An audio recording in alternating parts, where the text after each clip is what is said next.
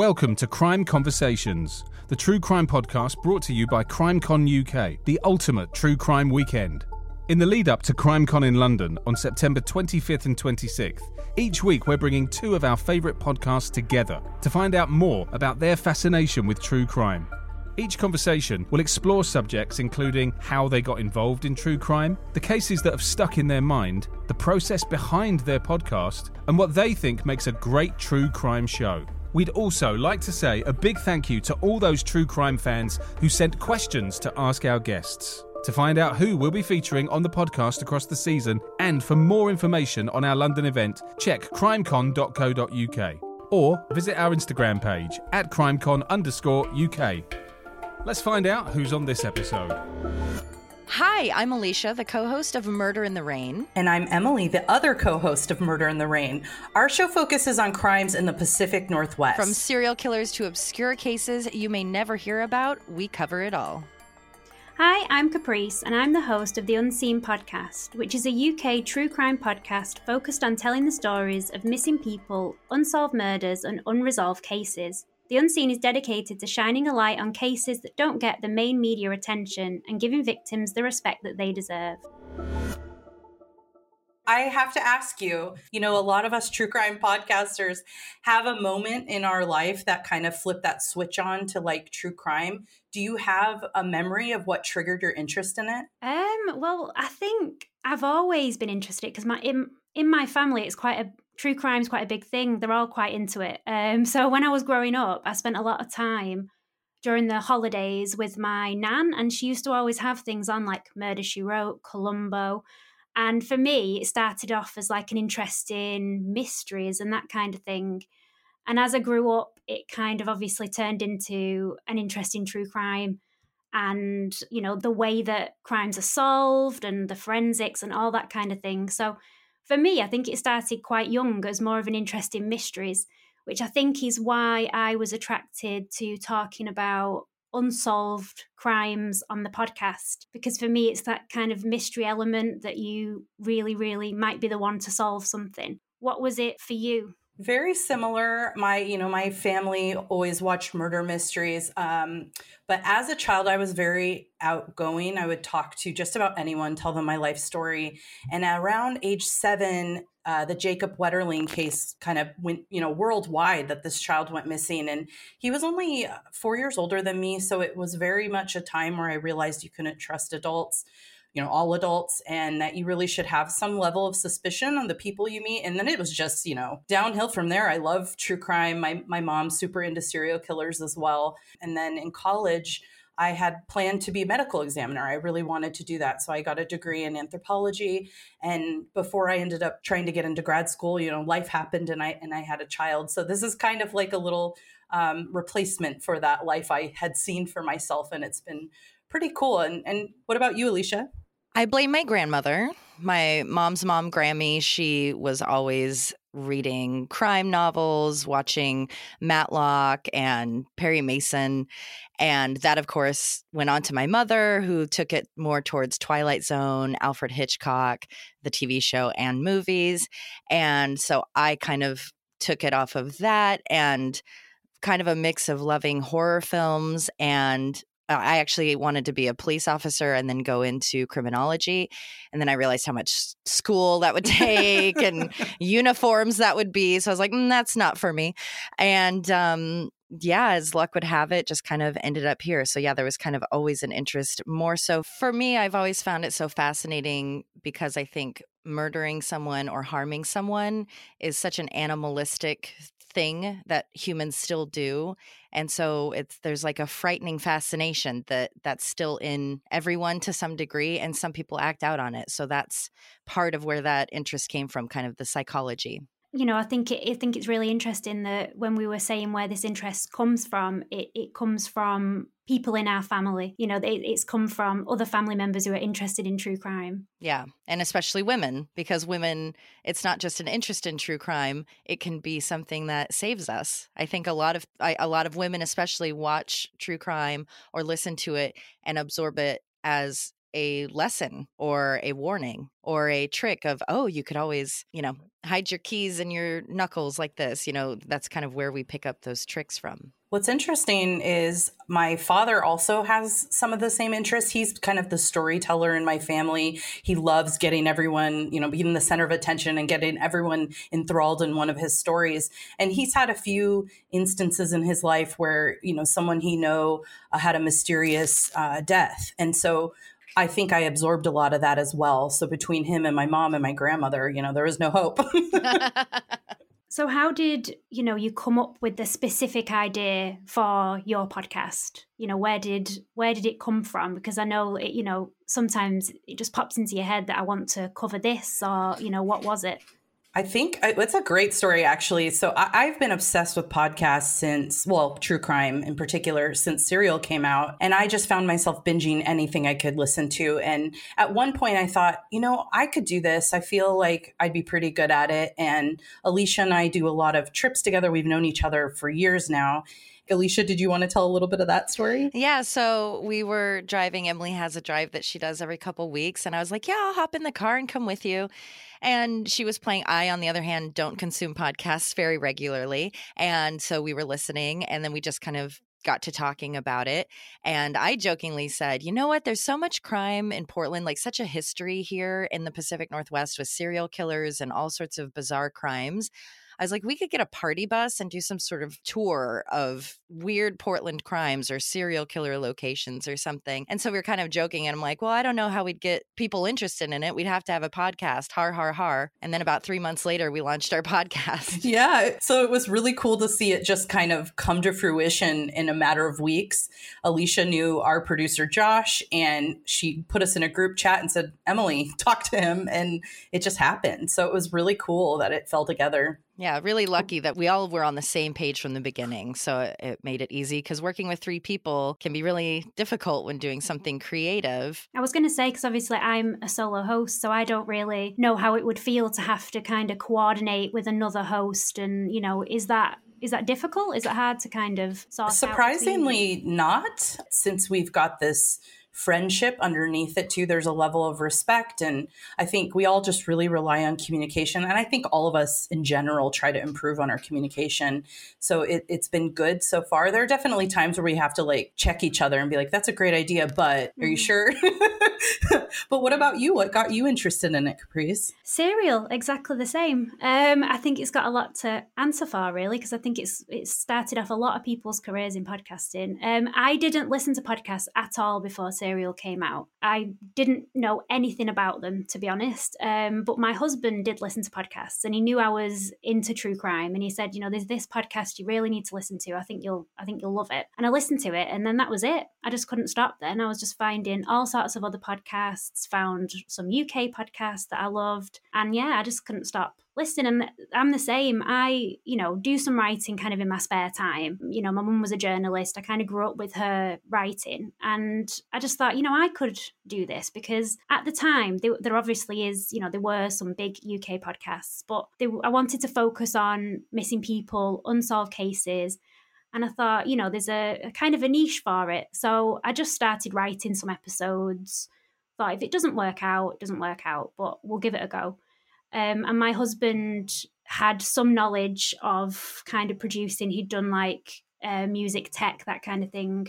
Um, and so he sorted out all of the recording and everything and just put together an episode, put it out there. And that was four years ago. So. That's so cool. What I love about your show, uh, you know, despite the the whole thing of it being unsolved and, and missing people, which is really cool. I think there's not enough of that people focused on that. So I love that. But I just love how you really kind of set the stage of each case. Like describe the people, the families, the location. I think that's really cool to kind of get the listener into a mindset of where they're at at the time of the crime.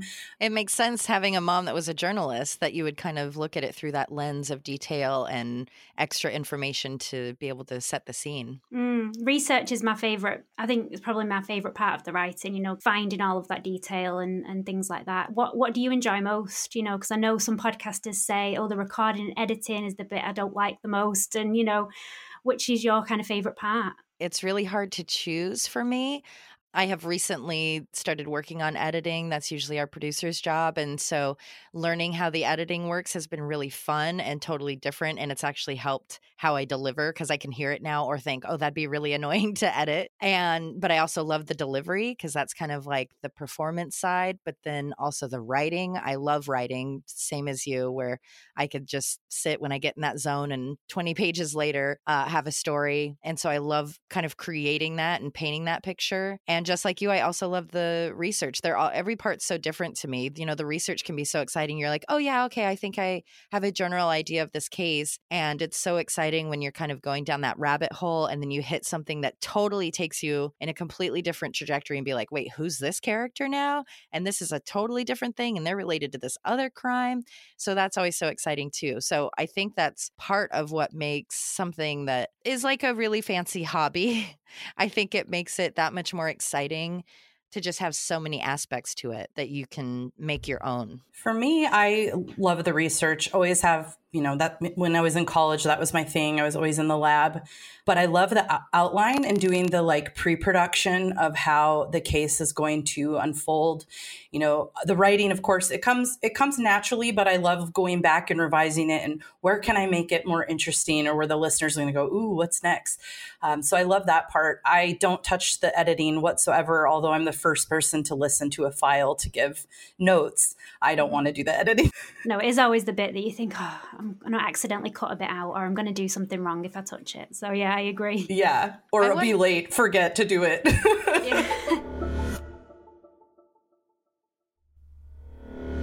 Caprice, I wanted to jump back a little bit. I just recently ventured out into the comedy world with a solo podcast. Well, mostly solo. Again, Josh, our producer, is part of it, but it's just my thing. And it is so different feeling than working with Emily and kind of having a team. It's really intimidating and just such a different vibe. I'm curious for you when you were first branching out and it is just you. Were you intimidated by that or how did you kind of find the confidence to be able to say my voice about these cases needs to be heard? It took a little bit. It took quite a few edits and quite a lot of recording. And first of all, I just couldn't I couldn't stand my voice. I really couldn't stand it. And I listened to I think everyone says the same, but I listened yeah. to it and I was like, this is this nobody's going to want to listen to this. It's terrible. But you know, and I look back at those old episodes and they were terrible. Like the audio isn't fantastic. I mean, everybody, I think everyone feels like that. But I kind of put it out there and and people didn't hate it, so that kind of gave me some confidence. You know, nobody said that was that was awful. Um, and I just carried on, to be honest, just thinking, you know, it'll gain momentum. And, you know, you always have that idea, don't you, that you're gonna you're gonna get loads of listeners overnight, and you know it doesn't happen like that. But four years later, you think they weren't that bad. You know, people enjoyed it, so I just kind of hoped for the best and you know put it out there. And I think as I've gone on, I've obviously got more confident, and you you you know your style after a while, don't you? But it's that thing of you don't get much feedback back. So for you, I imagine you can say, What do you think about this episode? What did you think of this bit that I said? Whereas for me, it's putting it out there and hoping people like it. I think that's the most difficult bit of being a solo host. But I don't mind because I do like, you know, researching it all, writing it all myself. So that's the bit I, qu- I do quite like about it. Yeah, I'm sure there yeah, are we, pros we, and cons to both, definitely. We do not really collaborate on our cases, so we we alternate who leads the case. The other typically doesn't know about it, so we're hearing it for the first time in recording, which I think is fun. I like that because you get a genuine reaction to things. And of course it goes better when there are no flubs, so you don't have to re-record something. Yeah, Luckily, I never mess up, so it makes it a lot easier. 100% perfection at all times. So we just make up the blooper reel at the end of our episodes. It's exhausting. we have to try so, to mess up. Classic. So, do you guys have one case that sticks out as something that you just can't stop thinking about if you could solve it you would or something you you look back on and think gosh if i was on the police force when they had that case open for me, it's it's not a case that I've covered because it's actually a solved case. But whenever anybody's kind of asked me this question, this case always pops up. There was a case literally from my hometown in Bury, and it was an 11 year old boy who was murdered by one of his classmates, well, one of his schoolmates. The person who was actually convicted for it was about three years older than him. But it happened just round the corner from me. Um, and I was about 13 at the time. Um, the boy's name's Joe Geeling and the schoolmate murdered him, hit him with a frying pan, um, stabbed him, put him in a wheelie bin, and left him in the park, literally down the road from my house. And it was one of those cases that when you hear somebody say the whole town just didn't know what to do, genuinely that is what happened. And because I was that age, it was one of those things where my mum was like, You can't go out, you can't speak to anybody, you can't do this because this has happened to Joe Geeling. And he went to a school that was literally on the same road as my school, and the, the funeral came past school, and it was just one of those cases that, yeah, you take with you. So whenever I think about when I'm doing cases, I always think about like Joe's parents and how awful that must have been. So when I'm covering cases, I always kind of think, what would the family think about what I'm kind of saying and, and talking about. That's one that definitely I always kind of think about. And it kind of instructs how I then write my episodes, if you know what I mean. Emily, what's that case for you? Well, I feel like there are so many now, of course. Um, you know, I have a similar, I was a bit older. I went to Oregon State University in Corvallis, Oregon. And it, when I was in college, a girl roughly my age was abducted from a parking lot of an apartment complex that she worked at. Her name is Brooke Wilberger. And the entire town got involved. There were grid searches. I mean, I feel like hundreds of people I knew were involved uh, searching for her. And it took years. And finally, they captured her murderer and found her body. But I think about it all the time. And when I drive by the area that she was abandoned in, it's just, it's just very, very much affects me. But since then, the case recently that I think about daily is Kimberly Kersey from Vancouver, Washington. We spoke to her sister about her disappearance in the 80s and I just I hurt for them. They're they'll never they just don't know what happened to her and we're waiting for somebody to come forward and and give a clue that could help us find, figure it out. And again, eh, you know, I think about them and that was the first time I was talking to a family member on an episode where I thought, oh gosh, they're going to listen to this. I have to really think about what I'm writing. And Alisha and I talk about that a lot. We spoke to another podcaster from Dark Poutine, and he made that similar comment as you did, where it was, What if the family was listening? And I think that's something that we try to really hold close because it sometimes it is easy to get desensitized and just write out the facts of the case, but you have to imagine somebody who cares is listening. Alisha, how about you? Is there a case that stuck with you? Definitely. Mine would be Titi Gulley, which um, she was murdered in May of 2019, supposedly. She was found hanging in a tree and in a big park. It's called Rocky Butte, in kind of in the center of Portland. And it was ruled a suicide at the scene, but she had not displayed any signs of being suicidal. And I think what really hits me with that case is while I share stories about Portland that make it sound like maybe I don't love where I live. I love where I live and I love a lot of our ideals here.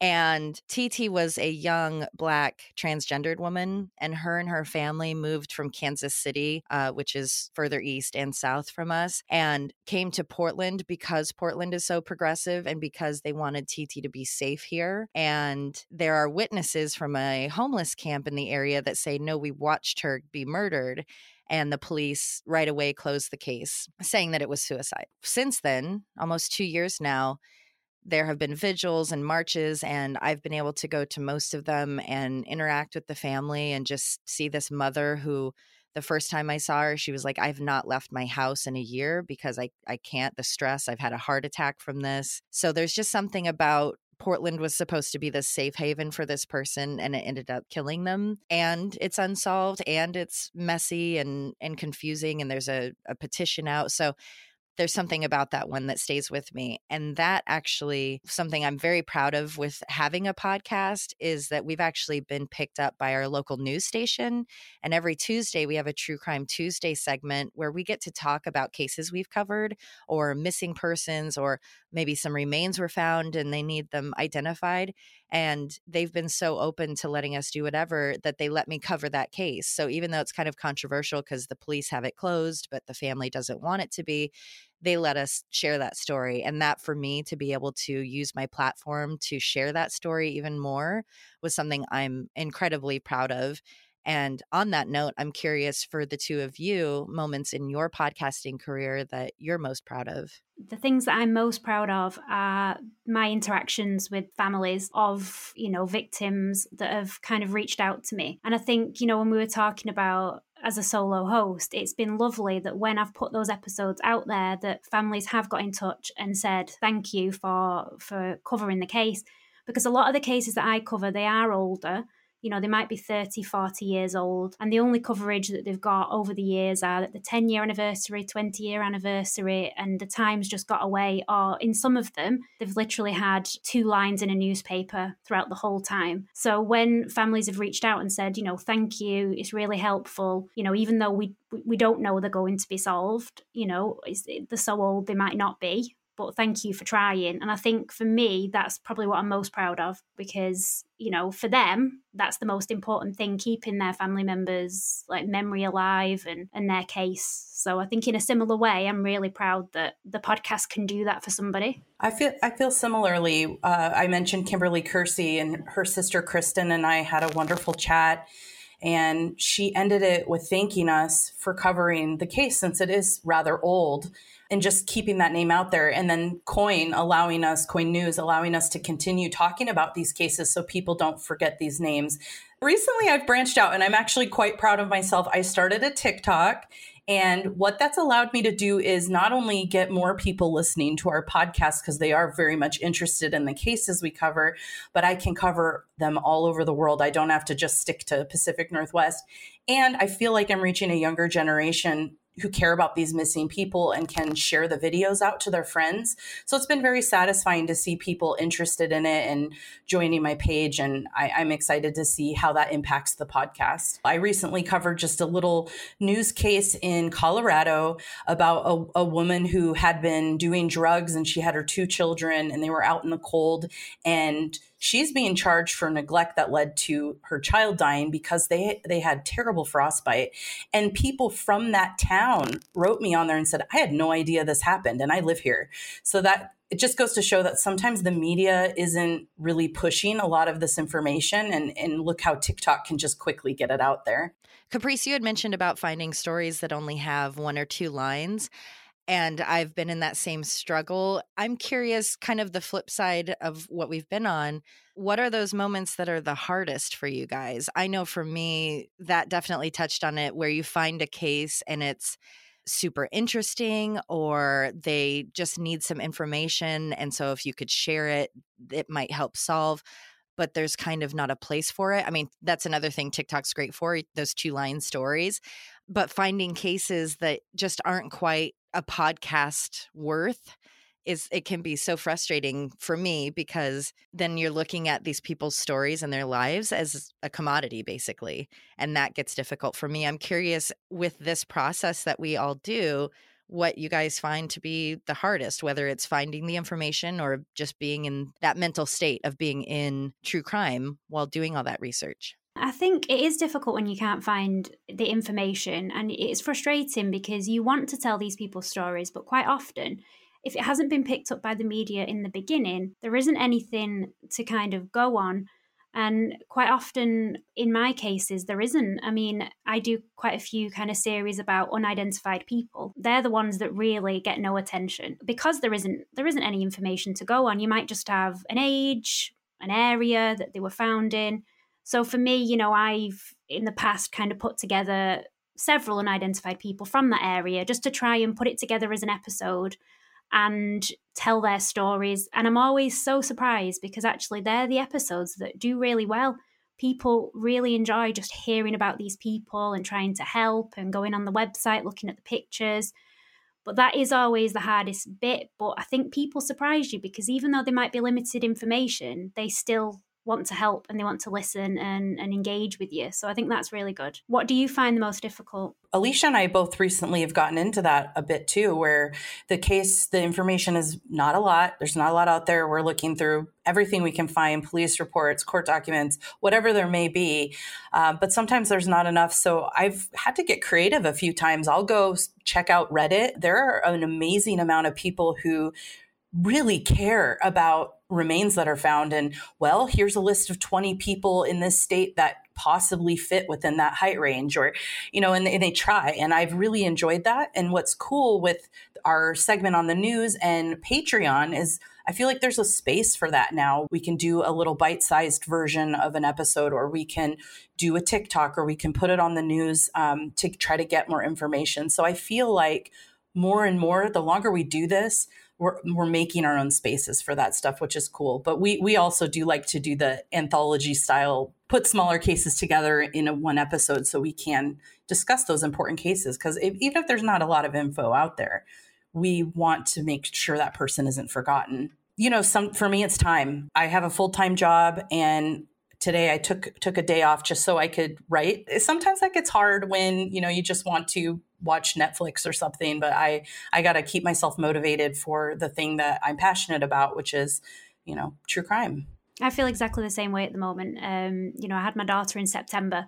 So I'm currently, you know, on maternity leave, but you get absolutely no time to yourself. I had planned in advance for the podcast. I'd done, you know, a substantial amount of episodes, but they just slowly, time just gets away from you.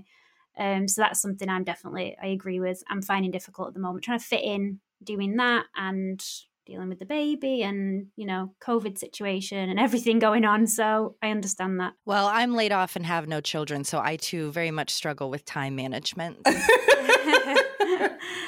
Remembering to wake up and work. Setting an alarm you have a lot going on. Two podcasts you know reading. You're reading for your next episode you know i wish you would stop being so like shocked and impressed by that. Yes i'm reading multiple books. How dare you call me out in public like this? My goodness gracious i thought that's what we're here for to let people get to know us. Surprise it's a roast Caprice, do you have a book or a crime, true crime series or documentary that you really love? Well, I think like a lot of people, I absolutely was engrossed and fascinated by Making a Murderer, and I still am. I just thought as a series, it was really just fascinating and sad. And there were so many things that were brought up that I just you know, couldn't believe everything with Brendan Dassey and his confession and everything. That is one series that I could just watch and watch. I have a Definitely. cultural question for you. Do you watch that and think, oh my God, what is wrong with America? Because I know I do, and I'm here. do you watch that and think, like, that is so foreign and bizarre, and what are they doing? I suppose in a way, but there are, you know, there are lots of things here that go wrong as well. So I can kind of understand that. But I, I just couldn't understand how Brendan was treated specifically. I mean, obviously, Steven Avery wasn't treated well either. Um, but just everything that went on with keeping him for that, Brendan Dassey for that long, interviewing for that long. And, you know, it just breaks my heart every time he says, you know, can I go now? Can I go home now? Mm. Can I do, you know, he genuinely thought he was going home at the end of that interview. And it just is so sad. Mine is definitely Paradise Lost, which is mm. the story of the West Memphis Three. There's been a couple of iterations because there have been so many updates, but I found that one to be just so utterly sad. And like you just said, Alisha, like it points out the flaws in our country and, you know, everything from just stereotyping and, um, you know, being a bigot. And it, it's just, it was hard. And it's been cool to see the people rally behind them. Mm-hmm. But gosh, I, I can't imagine your entire town turning against you and blaming you for something you didn't do. Um, I listen to podcasts far more than I watch documentaries. I, I, actually TV. I watch like The Office and Gilmore Girls, and that's about it. But Hunting Warhead has been my podcast. Like I love that podcast. I think it was excellent format. Props to that show. I have listened to it twice already yeah, I mean, I'm always looking for the, my next fix. mm-hmm. My case that I, you know, nationwide or worldwide case that I will consume anything in regards to is Susan Powell. She was the young woman that went missing when she went camping. I'm holding air quotes. Went camping with her husband in the middle of a blizzard in the middle of the night in Utah. And there's there are so many elements to that story, from her going missing to his story and then his father, who was a sexual predator. And then him killing himself and his own children. There are just so many layers to it and that it's still unsolved. While i enjoy unsolved things i also hate it because i'm like no i need an answer please. And there's Mm-hmm. something about that when it feels like the answer is just so close that it's just out of reach and it has been for all these years and there's that Pacific Northwest connection with the dad and where they ended up living in the end. So there's just something about all of that and how it's this big family thing that I've read the books on it. I've watched documentaries on HLN and on ID channel and anywhere else that I can get it to find out because it's just so interesting. It's one of those where it's like let's just go out into the Utah desert and just look around and dig and try to like it just seems like the answer's right there. And that's what keeps that one kind of always on my mind. Thinking about cases like that, you know, thinking about unsolved cases that you think a podcast or coverage could help with. For me, that's the disappearance of Claudia Lawrence here in the UK in York. Um, you know, she came back from work one day uh, and then possibly went to work, we're not sure, and just disappeared into thin air. You know, that's so when things like that happen, you're just like, I don't, you know, know how that can can be, you know, and the Mhm. police have kind of alluded to the fact that they know who's done it, but this person won't come forward and they clearly can't find the evidence, and that's so frustrating. That has been one of the hardest things to really the pill to swallow kind of a situation with with the shows we do. I get so frustrated when it's like everyone knows who did it, but they have no evidence to prove it. And it's mm-hmm. very very hard to sit with. Caprice, when you mentioned that story, how she just disappeared, I think about that a lot.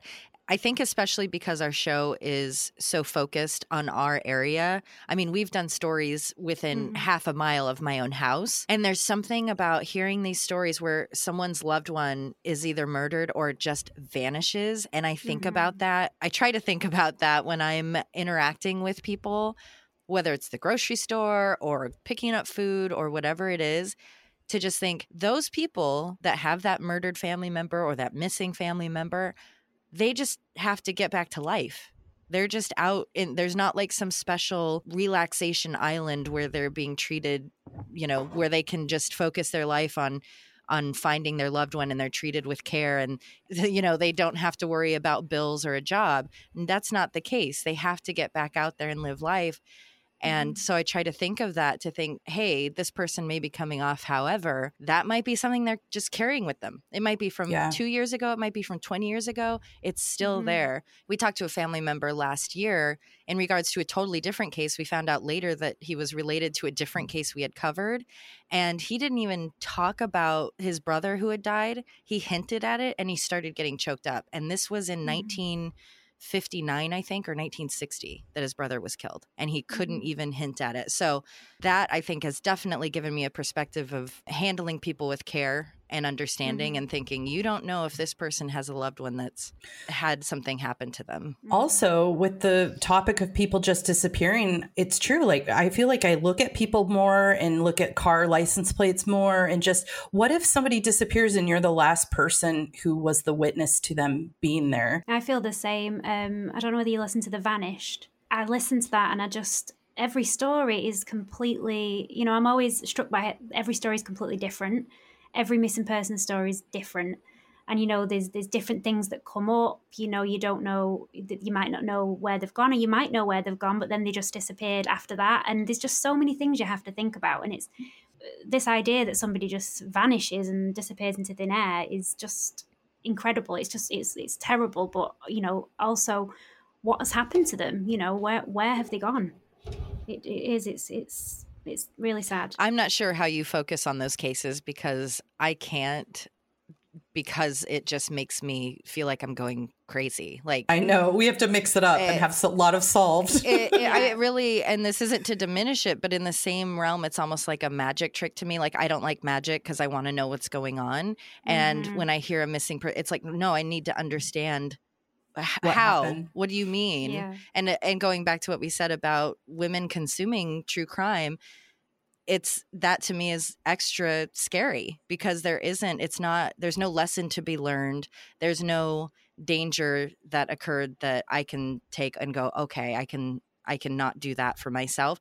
There's Mhm. nothing. It's just gone. And that is so it's like overwhelming it's an overwhelming thought for me caprice since you've started your show have have any of your cases had a new update or have been solved some of them have had reviews opened up and new investigations there has been a couple of unidentified people who have been their you know their identities have been found which is that's great. good mm-hmm. um but unfortunately no there's quite a, a, vast majority of them that that haven't. You know i've done nearly 150 episodes and there's probably a handful but it's i think that's the thing. I think that's why people stop covering them because there isn't that smoking gun which can solve it. You know there isn't the right. cctv there isn't the forensics um, and I think that's that's the sad thing. I think that's why the media don't pick it up as much. Right. It doesn't get as much attention. But when I have spoken to families, for instance, you know, there are some cases where they tell you, well, actually, there is this evidence, but the police haven't done anything with it. And that's a really sad thing as well. You know, to the public, it looks like there's no information, no evidence, but actually, in the background, there is some, but either they can't do anything with it or they just haven't bothered over the years. So I have found that to be the case as well. So frustrating. So. All right. So changing the subject, I have to ask who, what other podcasts are you excited to meet at CrimeCon in September? Oh, everybody, to be honest. I I'm know. Just- so I, I am dying to meet True Crime Garage, though. They're one of the first podcasts I ever listened to that covered multiple cases in a mm-hmm. season. Um, I was I'm much more of a serial podcast type. I like an a t- case coverage, you know, really in depth reporter style. But I just loved their format and their banter, and so it will be really cool to meet them in person. I'm looking forward to meeting quite a few of the obviously the US and you know people from overseas podcasters because it's not really something that you can do quite you know very easily you know, I've met some of the UK podcasters that are going to be there. So I'm quite looking forward to meeting, you know, new people from different places as well. Who have you met already? I went to a meetup for They Walk Among Us. They were obviously there. Um, Generation Why were there. True Crime Enthusiast, Mens Rea. Um, oh, I like her. I listen to her. Yeah, there was quite, so there was a few. So that was nice. So I do know some people, which is quite nice when you're by yourself um, you do already know some people when you get there. But have you met any of them before, or actually not as many? I think Alisha's met more than than I because I couldn't go on our last trip. Yeah, we went to the Forensic Files 2 premiere in New York last year, right before everything shut down, and we got to meet um, Three, Three Spooked, Girls, girls. Mm-hmm. and uh, Generation Why was there as well, Forensic Miles. So, quite a few. I'm excited. I mean, podcast fans, other podcasters, literally any people. Two reasons. One, we love people. I've not I've not seen people in over a year now, so I'm excited for people. Two, that will be exciting. Yeah, exactly. Podcasting can be such an isolating feeling thing. It's it's yeah. not something tangible, so sometimes it's hard to remember everything you've created because you just kind of hold it in your hand like a dandelion and just blow it into the air and hope that it yeah. lands in someone's ears. So to be able to be with other people to not only feel like you're not alone, but just to know like, wow, there is this whole actual world. It's not just digital. These are these other people, and we can really cultivate real relationships with them and all understand where everyone's coming from because this is a weird thing that we do and not everyone gets it. So I'm very excited to literally talk to any people that will talk to me. it is nice that the idea that you can meet people in real life because you do feel a bit detached sometimes, don't you? When yeah. you're just kind of talking into a microphone.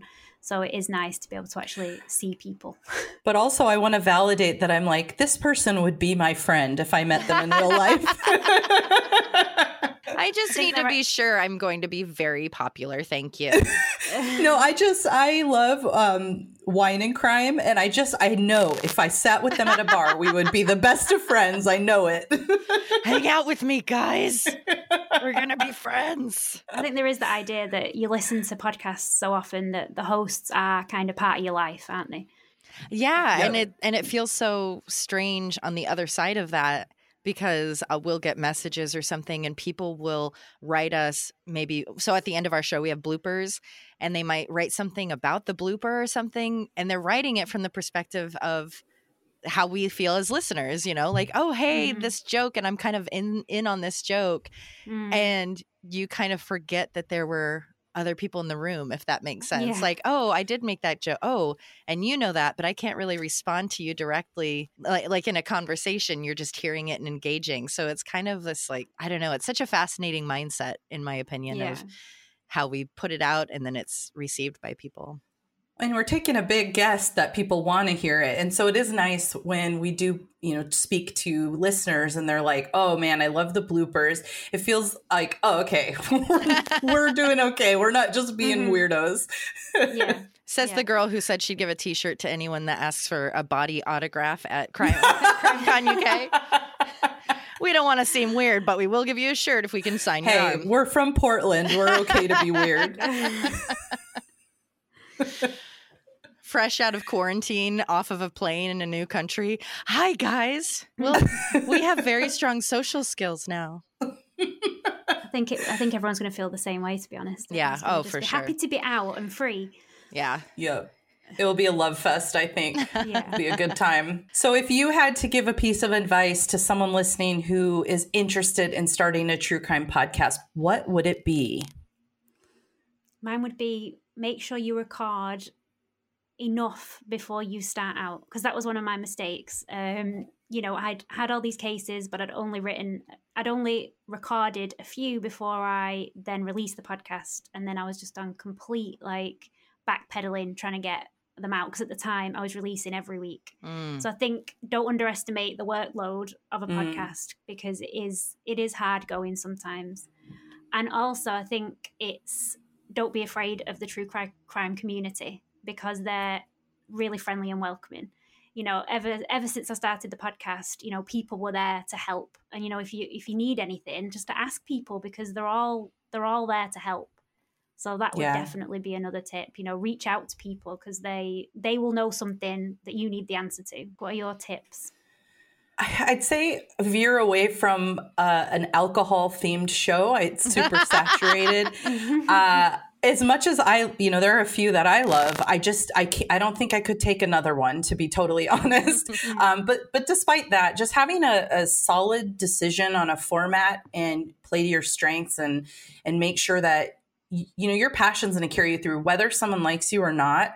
There's going to be people who do, and they Mhm. see your passion and they like what you're putting out there um, and it can be hard as a as a human to read some of the negative reviews that i think we've all read at some point and not let that get you down because those voices are so loud but to Mhm. remember that for every one bad review there's like a thousand people who like you and want to hear what you have to say so really even if you want to have an alcohol themed show as long as you're passionate about it people will like it That's something that I think as well. I think people can get quite bogged down by the bad reviews, and sometimes that does put people off carrying on.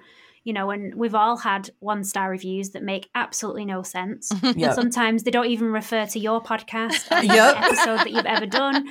Um, so you just have to kind of take, you just have to ignore it and move on. That's so true. We got one where they were referencing to a male and a female host with Mm-hmm. names. I'm like, this is not our show. Yeah. I think it's like a rite of passage. Getting Yeah. like That's when you know you've made it a wrong review.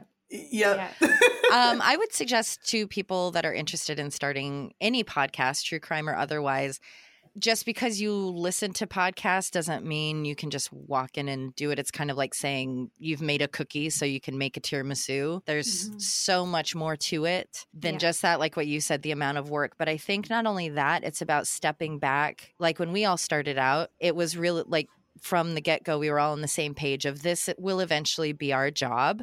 We are working and putting all the energy and passion into this to make this one of the top podcasts in the world. Like that is our goal. There's every time we hit a, a milestone, we celebrate and then we look at the next thing and go, what's next? Because that's what we want for us. I think it's important if you're interested in doing a true crime podcast to say, what is this podcast going to be for me? Is this a Yep. casual hobby and I'm doing it because I love writing or I love researching and I just want to talk and I'll just release it whenever and it's casual?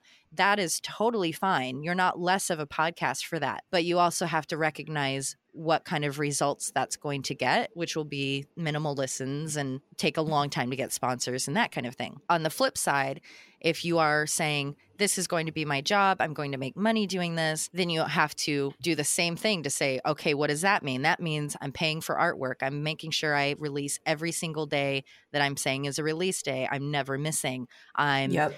Every day I'm on social media reaching out to people. I'm emailing people. I'm hustle, hustle, hustle, hustle. And, um, you know, so it, it is, it's the amount, what you put into it is what you'll get back.